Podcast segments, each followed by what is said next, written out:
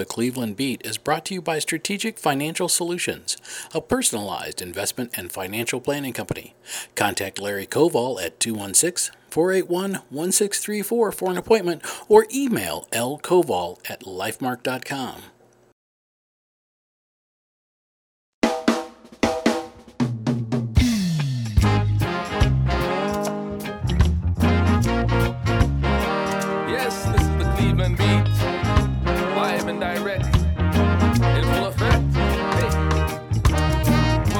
talking about?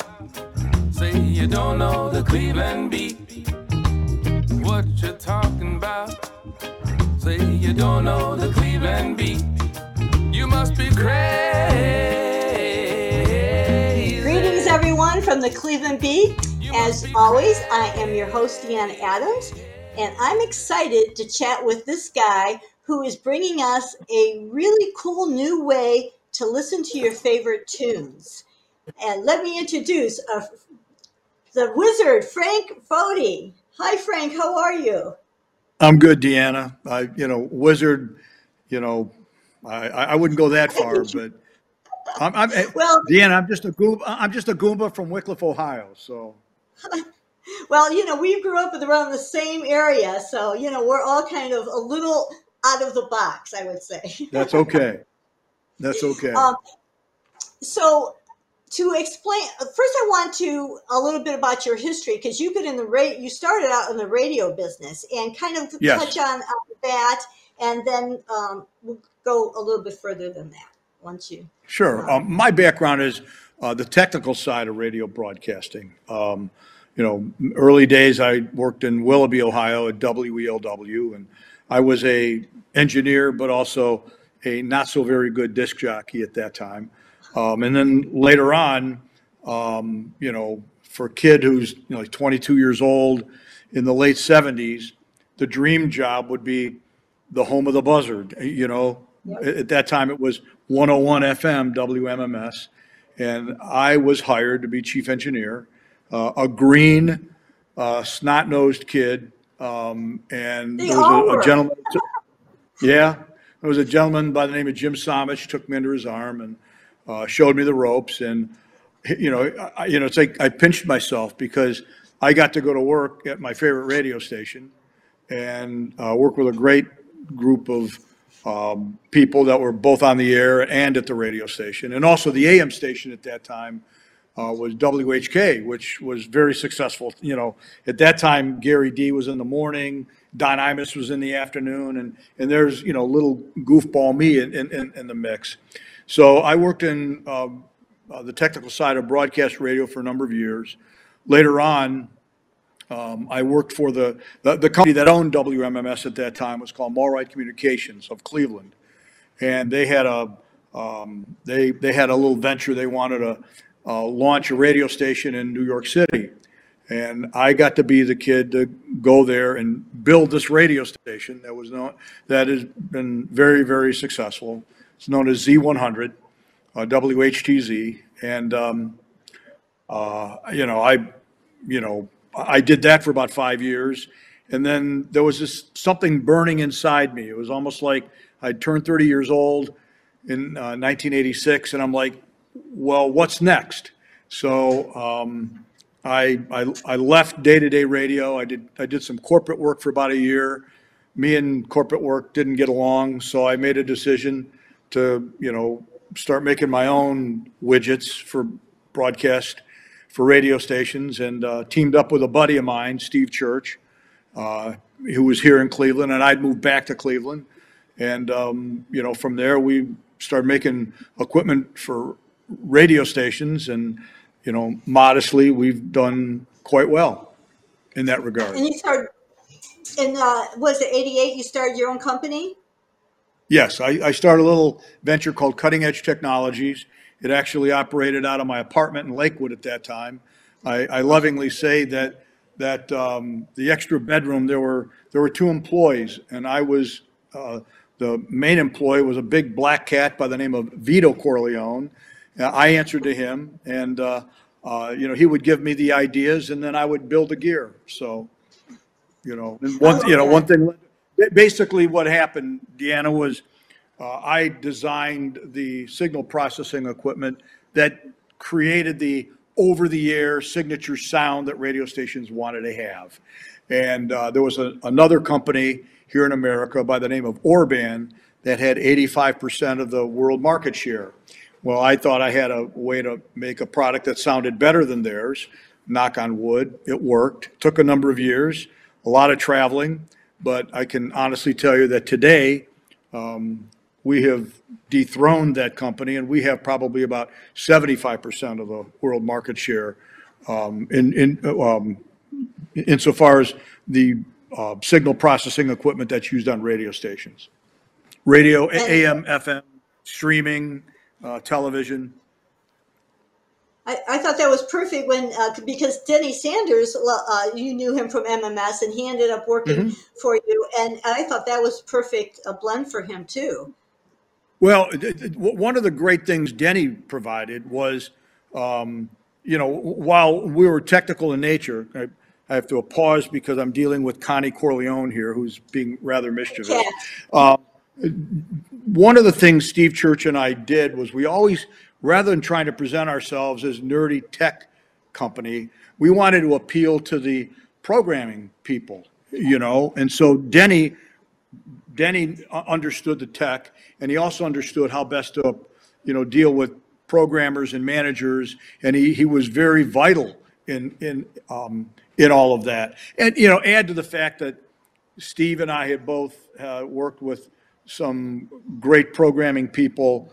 Um, you know, obviously here in Cleveland, John Gorman from WMMS, and, you know, I worked with a gentleman by the name of Scott Shannon in, uh, in New York at Z100, as did Steve. But having Denny's input and perspective really helped us. And, and to that effect, we, we navigated the business not as a tech company, but almost like that of, a radio station. There were times we would be like in a dilemma and we would think, okay, what would John Gorman do in the situation? We didn't think like, like what would a, you know, some geek engineer do? And, and, and, and we steered the business like they used to steer the radio station. And thank God it worked. Yeah, and so now let we come to this new um, uh, immersive s- surround sound technology. How Yep. did that all happen? Well, Because that grew out of, is amazing. Well, thank you. Thank you very much. That grew out of something that we were trying to do for radio. You know, in radio, they have this technology called HD radio. And on FM, when you, when your radio switches from normal conventional FM stereo to HD, you really don't hear much of a difference. So Steve and I said, well, what if we could present surround sound, real surround on FM? The car is a perfect listening environment. Now you've got a wow factor and it would help sell radio. Well, we developed the technology to do it. Uh, we did it with the people that developed the MP3 uh, laboratory in Germany known as the Fraunhofer Institute. And to get to the answer your question, at the time, the uh, record industry was reissuing um, a lot of classic albums in true surround sound in 5.1. They had a, a format called the SACD or the DVD audio disc. Well, unfortunately, it didn't really catch on, so they stopped making them. And we knew that if you really want to broadcast in surround, everything's got to be in surround. So yours truly started saying, there's got to be a way I can take stereo, which we all have, right, and turn it into surround. And uh, the 1956 brain here, which only runs on vacuum tubes, uh, I, I, I had I had this concept, and I kept saying if I could figure out this concept called the center channel, and you know isolate what's known as the center channel, um, then I can create surround. Well, if number of a few, I, I didn't work on it every day, but you know I would I'd ponder it and I'd research it, and finally, once I, I got my head around a, a certain um, method, you know, not to get too geeky here on you, uh, and I was able to figure that out. I'll never forget it. I'll, I'll never forget as long as I live. Um, it was in the summer. It was a Friday. I'd pulled an all-nighter. I remember thinking, I think I had it running in simulation on my computer. I said, I, I think I figured it out. And so I went home. I, I, I you know, I, I couldn't sleep. I was so excited. I went back to the office. I said, okay, if it works, go home, get some rest. It was about four in the afternoon, and it worked. I was so excited, I didn't go home. I sat in my office till two o'clock in the morning the next day saying, what does Who's Next sound like? What does Springsteen sound like? What does so and so sound like? And I was just blown away. I'm like, I did it. Now, you know, when you're the developer, you, you, you fight. It, it, there's like an oxymoron that goes on because part of you is excited and you're like, wow, I did this thing. But then the other part of you is like, did you really? You're, you're, you're your own worst enemy. You're your own worst critic. Oh, I know. You know, you probably know this. You're a writer, okay? You probably go through this, right? Absolutely. So I said, I, I, I need to get, I need to get some real feedback on this. I need somebody that can say, Frank, yeah, it's, it's cute, but no, you didn't do this, you didn't do that. Well, fortunately for me, and I say this with all sincerity and love, I had met Gary Katz, the producer of Steely Dan.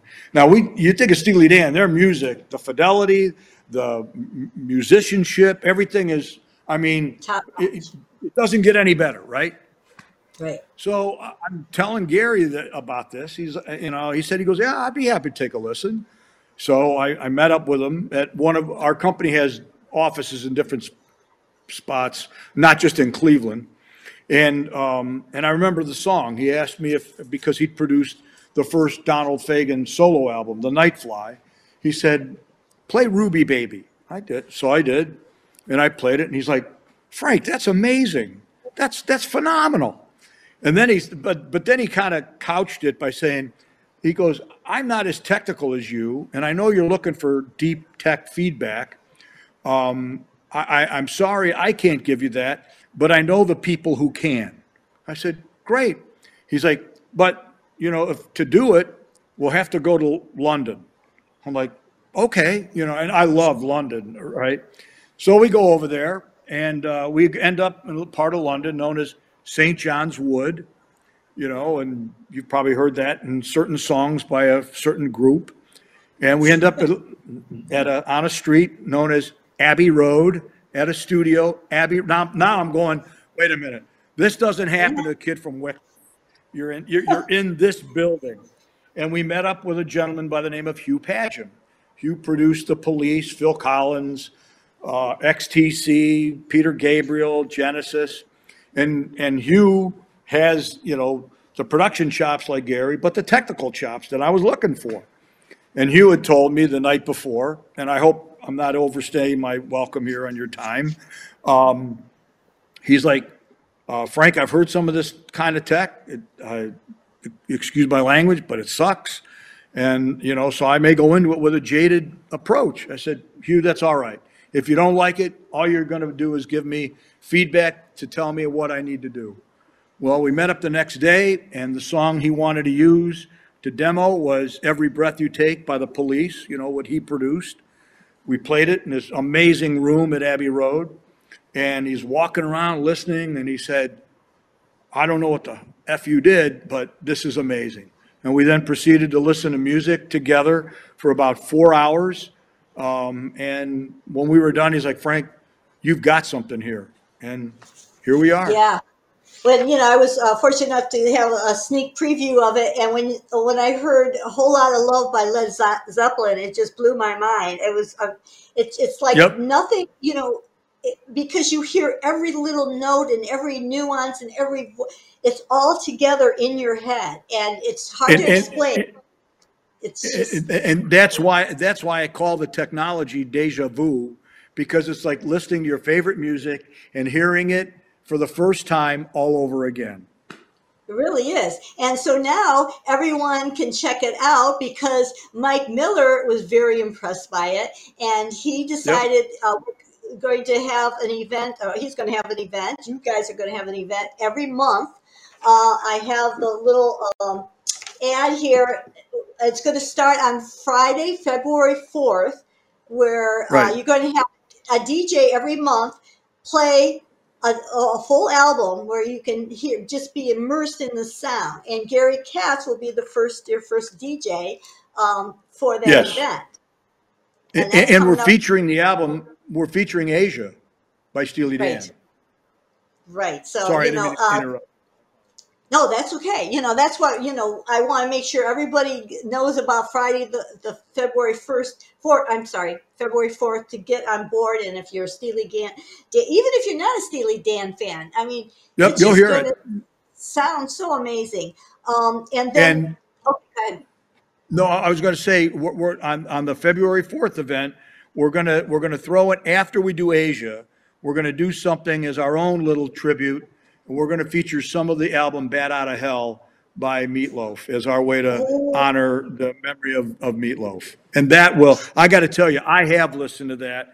And that, that is a, you know, in the way that you, things you heard on Whole Lot of Love, you'll hear that on, uh, especially Paradise by the Dashboard Light. Oh, that I cannot wait. That's you know, and then the next month, uh, David Spero's going to be, the, and that's um, Yep. if I don't have my glasses on, that's uh, Wednesday, March second, and that's going to be on the Bad Company album. So Yes. you- anybody can go into the Music Box website and see who's you know what album you're going to be through, who's the the DJ every month.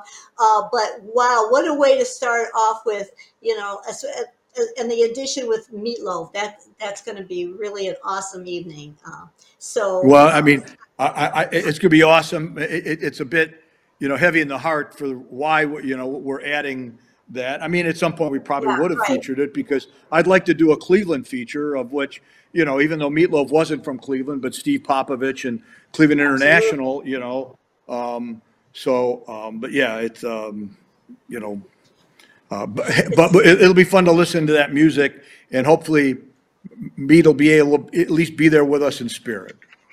Right, absolutely. And the last thing I want to mention is that uh, anybody can listen to this technology on any uh, album, vinyl, CD. Correct? Yeah, the, the, the- the, the deja vu tech is applicable to, you know, anything that's in stereo. It Can be from a CD, could be, you know, off, off the phone, could be a record album, could be an audio file, uh, a video. Matter of fact, I had a guy call me today asking if we could do some immersive audio video thing for some, he represents some artists. I said, sure, you know, and, and, uh, um, uh, the, the technology itself is, is very flexible, and at some point, you know, it, it will be available to the consumers. Oh, well, congratulations on that. I'm, Thank you. I'm glad you take, took the time to talk to us and explain about all this. Uh, it's really exciting uh, and something for us to look forward to. And I will definitely see you, and a lot of us will see you on Friday, February 4th. Uh, Deanna, I I look forward to seeing you uh, that night, and I think we're going to have a lot of fun.